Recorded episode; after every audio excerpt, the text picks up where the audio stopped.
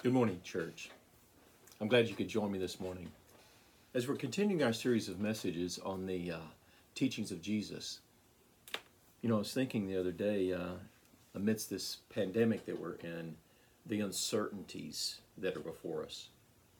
And I begin to think is there anything about tomorrow we can be certain about?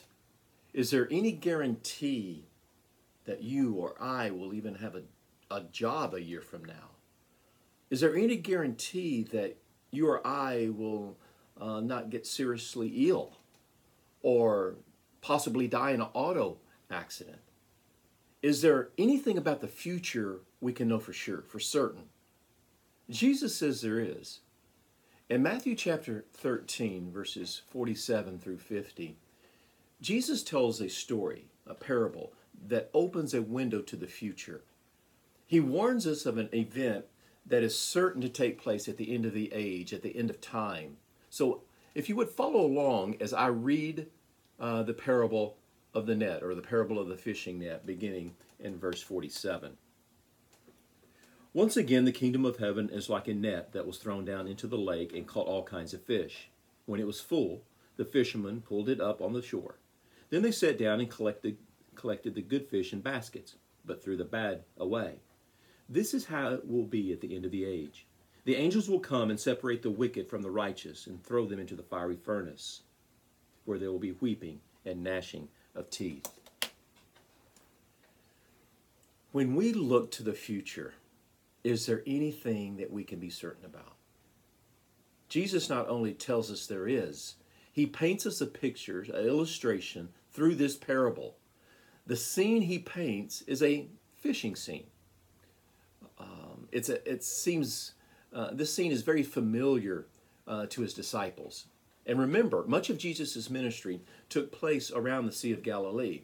So when Jesus talked about or spoke about fish or fishing, those that were in his attendance, the crowds that were around them, the people listening, knew uh, what the story meant or the teaching uh, was. They understood fishing. The fishermen in the first century would often use huge drag nets to catch their uh, to gather their catch in from the Sea of Galilee. Weights were attached to the bottom of the net. Floats were on the top of the nets. So this created a, a wall around everything that swam inside the area encircled by the fishing net. It was a huge net that was drawn along uh, between two boats or tied to uh, on shore at one end and put, uh, put out by a boat at the other end, which was then drawn to shore by ropes. And it was meant to catch everything in its path. So we have the picture of our time on earth uh, from this parable, kind of moving along like this net, moving us, pulling us towards the end of the days and the coming judgment. We're all involved, all mankind, whether we realize it or not, and we're all in the same net. With a drag net, back in the day in the first century, when fish are, are caught up in it, it, it's, it's large enough for the fish to still swim around and not be aware that they're caught in a net until the end at that last moment when that net is tightened they understand the fish understand the situation that they're in. That's the reality the reality today. Many deny god and his kingdom and they do not realize they're part of something much bigger than this life that we're living in many fail to realize we were created for eternity and as we move closer to the ends of the age, the end of time, to Judgment Day, um, many will realize their situation too late and discover that they've been all along living in God's kingdom but never took advantage of the offer to join the kingdom. The kingdom of heaven, the kingdom of God, has been established here, now, as well as in the future. And all of us are part of it. All of us are caught in this one net, this kingdom net believers and unbelievers are bound together in that we share the honor of being God's creation, whether we uh, acknowledge it or not. Nothing escaped when the fishermen drew in the net. Everything got dragged onto shore. Unfortunately, not everything in their nets was useful. Some of their catch was just junk fish, some too small. Some fish could not be eaten because they were considered unclean. That, uh, that meant the fishermen had to sit down and sort their catch. The bad fish separated from the good fish. That's the picture, the illustration Jesus paints in this parable. And in verse 49, Jesus says, This is how it will be at the end of the age. Did you hear what Jesus said? Do you see his words? This is how it will be. There's absolutely certainty in his statement. Jesus didn't say, maybe this will happen. No, Jesus is certain about what the end will bring. Do you know why this is so significant? Jesus is God. That means he, do, he, he, he doesn't just know the future, he determines it. As we gather here this morning, you or I do not know for certain what tomorrow will, will bring. But here's something I do know about tomorrow. At the end of the age, the angels of heaven will come and separate the righteous from the unrighteous, believers from the unbelievers, the saved from the unsaved. I know it because Jesus says it. In the previous parables, Jesus illustrated the nature of the kingdom of heaven, the power and the influence of the kingdom, the personal gain of the kingdom. Now, he focuses on the judgment connected with the kingdom of heaven. The parable of the net, found only in the book of Matthew. It's a frightening warning about what happens to the wicked when they are separated from the righteous in the last, days. This parable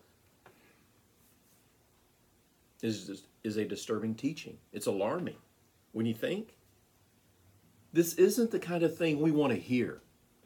We want to believe that, you know what, we've got it made. And there, there's no chance that we might be thrown into this fiery furnace.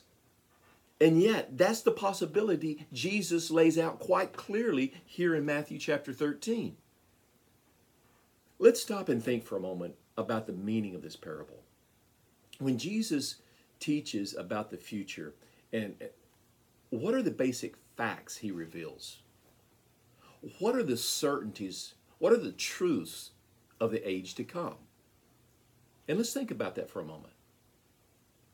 The first future certainty of which we can be sure of is this at the end of the age, we will discover there are only two kinds of people, two types of people. Jesus says the angels will separate the wicked from the righteous. As in the parable, there are good fish and there are bad fish.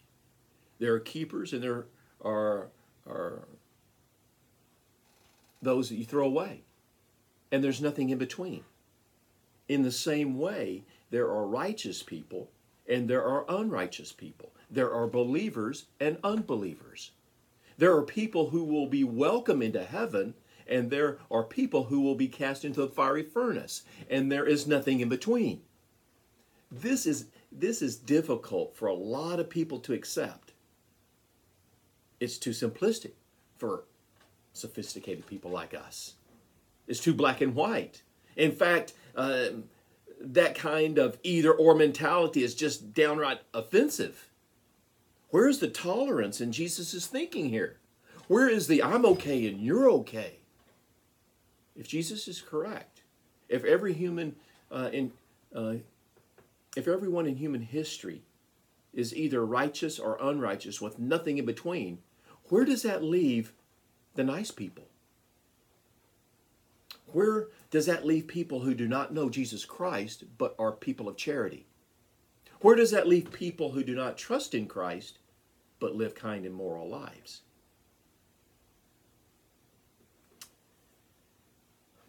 I want to share this with all the concern and compassion that I possibly can. This world is filled with nice people who are, in fact, kind, moral, and considerate. But never forget this no one is nice enough to be righteous in the eyes of God. You know why? It's because all the niceness in the world cannot remove the stain of mankind's sinful nature. The nicest person in the world is still a sinner. And without Jesus Christ, even nice sinners will be separated from the righteous in the last day, at the end of time. Jesus isn't here to tell us what we want to hear, but to tell us the truth, what we need to hear. And Jesus says in Matthew chapter 13, in his parable, this is how it will be at the end of the age. The angels will come and separate the wicked from the righteous. There are no other categories. There is no middle ground. Nice without Christ is not an option. Randy Alcorn, pastor and Christian author, he said, Too many Christians have chosen to believe whatever makes them feel good, ignoring, denying, or reinterpreting Scripture to suit culture's current definition of love and tolerance. Hence, culture and the reader of Scripture become the authority rather than Scripture itself. Faith becomes merely a collection of fleeting opinions, always subject to revision. To believe there are alternatives to the Word of God is to reduce what Christ accomplished on the cross at Calvary. And what did he accomplish? The once and for all sacrifice of the perfect for the imperfect. The offering to God of the spotless Lamb to save man from his sins. The forgiveness of sins through the blood of Jesus, which gives access to God through belief in his Son Jesus Christ. And to believe any other truth is to reduce what Christ accomplished to something that ultimately was meaningless because we decided there should be other ways to God. We are made righteous through the work of the cross. There is no other way. It must come through faith, belief that Jesus is the Son of God and that He died for the sins of the world, your sins, my sins. The reality is many, many will be cast away. This is where Christianity, Christianity becomes offensive to people. But the truth is, what we like or don't like really doesn't matter. We're not God, right? The second future certainty or truth of which we can be sure of is this. At the end of the age, just as, uh, just as there is a heaven, there is a hell. We all know about heaven. We all like messages and teachings on heaven. Heaven is real. Just a few verses earlier, in verse 43 of Matthew chapter 13, remember, Jesus speaks of heaven when he says, Then the righteous will shine like the sun in the kingdom of their Father. Everyone who trusts Jesus Christ as their Lord and Savior will spend eternity in heaven. Heaven is the place for all who have been forgiven of their sin, who have been made righteous in Christ Jesus. But Jesus warns us in verses 49 and 50 that there is a second eternal destination, a place that Jesus spoke of quite often, and a place we know as hell. And let's read those verses again, verses 49 and 50. This is how it will be at the end of the age. The angels will come and separate the wicked from the righteous and throw them into the fiery furnace where there will be weeping and gnashing of teeth. Nobody likes to talk about hell. Jesus makes it clear, and the Bible warns us that most people are living lives that will lead them to this fiery furnace that Jesus is speaking of. Of the verses in the New Testament that records Jesus' words, 13% of them deal with the subject of eternal judgment and hell. Jesus talked more about hell than he did about heaven in order to warn men of its reality. He doesn't want anyone to go there. Why? Because no one in hell receives the gifts of God. No one tastes the love of God. No one in hell is healed by God, comforted by God, or delivered from their terror by God. And I know what many are thinking right now. What about God's love? Listen, God's love is not in question here in this teaching. God for, forever proved his love when he died on the cross for you and for me. God proved his love when he allowed man, his creation, to drive the nails through his hands and his feet. That's love.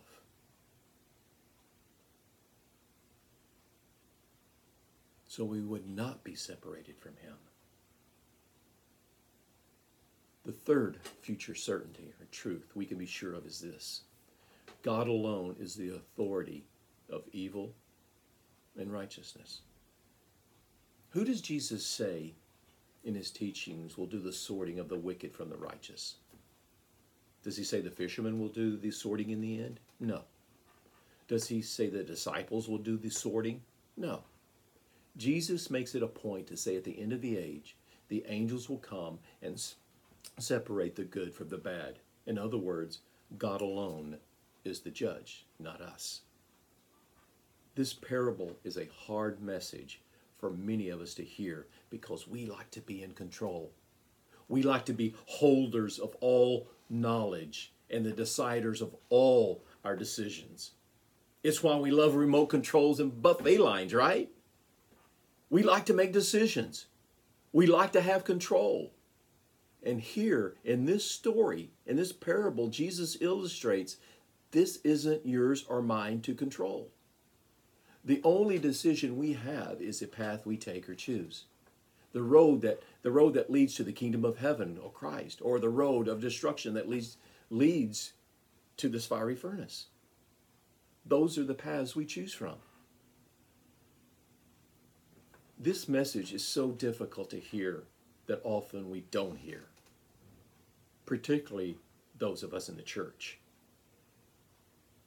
We draw lines based on denomination, or how someone was baptized, or which version of the Bible is the official correct version, or what kind of music is best, and so on, and so on, and so on. We draw lines and, and try to be sorters. It's a lot easier to call down fire from heaven on our enemies than to love them, right? what happens at the end of the age is not up to us. We cannot control who's in and who's out or who follows Jesus Christ. The best we can do is love the Lord, love our neighbors, love our enemies, and then let God sort out the rest. The net of God's judgment moves the sea of all humanity and draws all people to the shores of eternity for final separation to their ultimate destiny. Believers to eternal life and unbelievers to eternal damnation. You know, people move about within, within the net as if they were forever free. The net may touch them from time to time, kind of startling them, getting their attention but they quickly move away, swim away, thinking that they've escaped, not realizing they are completely and unavoidably encompassed by God's sovereign plan. The invisible net of God's judgment encroaches on every human being, just as the physical net encroaches on the fish that's in this parable and the story that Jesus shares with us. Most people do not understand God's spiritual kingdom, and they do not see God working in this physical world. They may briefly be moved by the grace of the gospel or frightened by the threat of judgment, but they soon return to their old ways of thinking and living life, oblivious to the things of eternity. But when humanity's day is over and Christ returns to finalize his glorious kingdom, then judgment will come. These, these heavenly beings, angels, will be accurate in their sorting. There will be no mistakes. They have the power and character to accurately distinguish between good and bad. And as I close this morning, the parable of the net teaches us about how it will be. It teaches us that the kingdom net catches all. It teaches that only the righteous will be kept in the kingdom of heaven. And it teaches us that the only alternative to God's kingdom is a reality Jesus calls a fiery furnace. But there's hope for all mankind, and that is in Christ Jesus. You can trust the finished work of Christ on the cross. If you trust as Jesus as your Lord and as your salvation, then your reward is his kingdom now and forever. It reminds me of a story told of a pioneer family traveling across uh, the western uh, plains in a covered wagon uh, way back in the day. They watched in terror as a huge prairie fire driven by strong winds rushed towards them. And they were afraid of, of, of losing their lives, but the father acted quickly. He quickly started a fire of his own. He lit the dry uh, prairie grass around their wagon. And as the fire burned uh, downwind, he pulled their wagon onto the uh, burned out area, and his family stood there as the fire swept around and past them. The oncoming prairie fire did not, uh, did not burn what had already been burned. The family found safety where the fire had already burned. There's one place where the fire of God's judgment against sin has already fallen, and that's at the cross of Jesus Christ. You can wait and stand before God at the end of age, at the end of time, or you can stand at the cross where God's wrath against sin has already burned. I don't know about you, but I'm going to be standing at the cross of Jesus. Amen. The Bible says that whoever believes, trusts in Christ, in Jesus, will not die, but have eternal life. My question for you as I close is the Holy Spirit calling you to the cross today? Let us pray. Lord Heavenly Father, we thank you. We thank you, Lord, for the day that you've given us, the opportunity to worship and honor and glorify you uh, through praise, uh, through the reading of your word, through your teaching. Uh, Lord, I pray that this day is a day of, of remembering, Lord. Remembering the cross. Understanding truth from your teachings. Revealing what the future holds for mankind. May we be mindful and may we respond accordingly.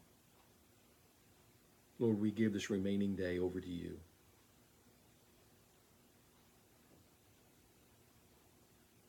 May it be this time of worship and it be pleasing to you, and may the day before us, our actions and our speech, be honoring and pleasing to your kingdom. And we pray this in Jesus' name. Amen and amen. Thank you for joining me today. It's always great to get into the Word of God. Sometimes it's it's words that we don't want to hear, teachings we don't want to hear, but they're helpful, they're useful. They remind us of the love of God. So as we depart from each other this morning, have a glorious day, glorious week, and remember God loves you. See you next week.